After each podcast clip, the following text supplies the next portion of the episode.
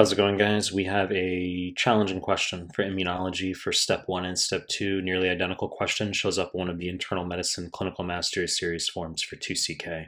So before we get started, please subscribe my channel. I really appreciate it. Give the video a like. I really appreciate it. Find me on Instagram at mehlman underscore medical, M-E-H-L-M-A-N underscore medical. The links down below. Find me on Telegram. Links to the Telegram group and channel down below. Now start the clip. So 41-year-old woman, 20-year history of multiple respiratory tract infections, including four pneumonias and five episodes of sinusitis. She usually requires antibiotic therapy for bronchitis three to four times a year. Vitals are within normal limits. She has vitiligo on her hands. Auscultation of the chest shows a loud P2.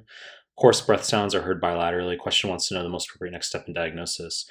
Now, I've talked about in many of my prior audio Q-Bank questions, if you've been following my content, how a loud P2, I've, I've harped on this, okay? This means pulmonary hypertension slash cor pulmonale. You need to memorize loud P2 or loud S2. There's no such thing as a loud A2 on USMLE.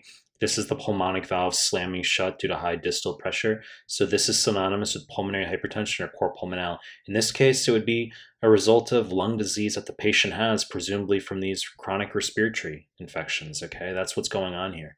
So vitiligo on the hands, I'll explain this as we move through. So uh, let's just look at the answer choices. Choice A, measurement of CD4 T cell count, wrong fucking answer. This is not HIV. Okay, I mean, obviously very uh, juicy, uh, enticing answer choice if you're just not sure what's going on. But even if you don't know, I mean, this patient has a 20 year history of respiratory tract infections. So, this idea that the patient would have uh, uncontrolled AIDS uh, over 20 years, okay, without having demised at this point, uh, not having been on HAART therapy, pretty unlikely. In this case, wrong fucking answer.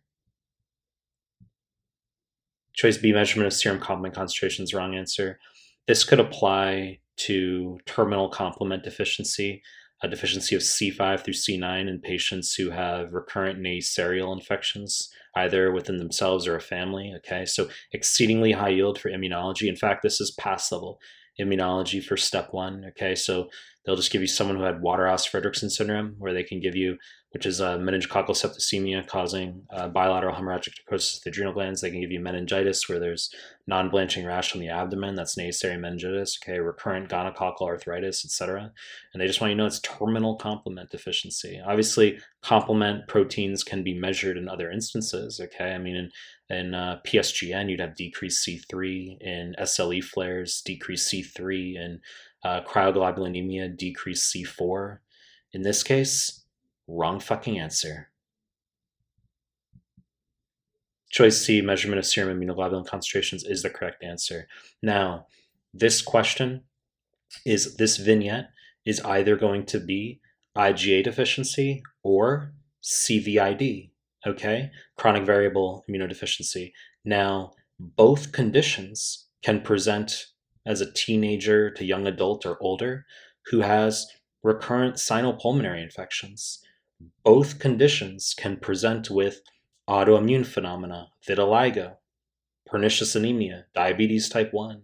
There's no specific HLA association you have to memorize. So this is a high yield vignette. And we say, well, it could be IgA deficiency, it could be CVID.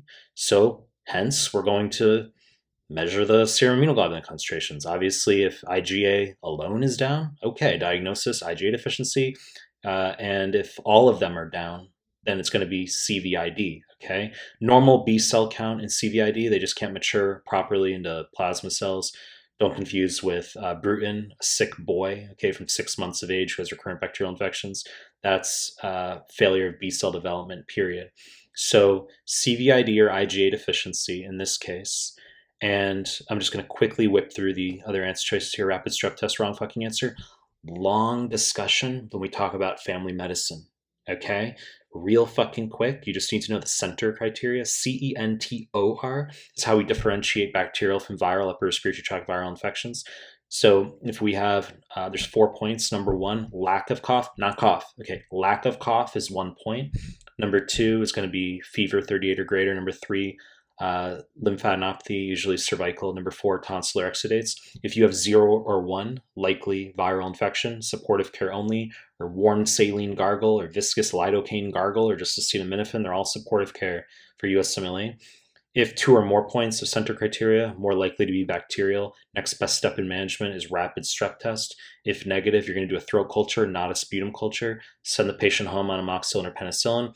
If a teenager gets a rash, that's going to be EBV mono. Okay, mono, even though a virus, for whatever fucking reason, presents with all four Centor.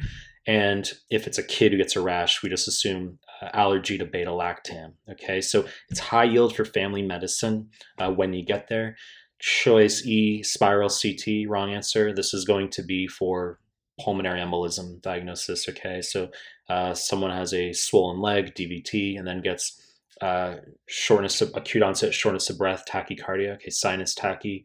That's going to be presumed PE. You're going to give uh, subcutaneous enoxaparin. That's your heparin, and then you're going to do a spiral CT of the chest for diagnosis. Pregnant woman, you're going to do ventilation perfusion scan. Wrong fucking answer. You know the deal. I'm going to make more content. If you like my stuff, subscribe my channel. And I appreciate your time. That's it.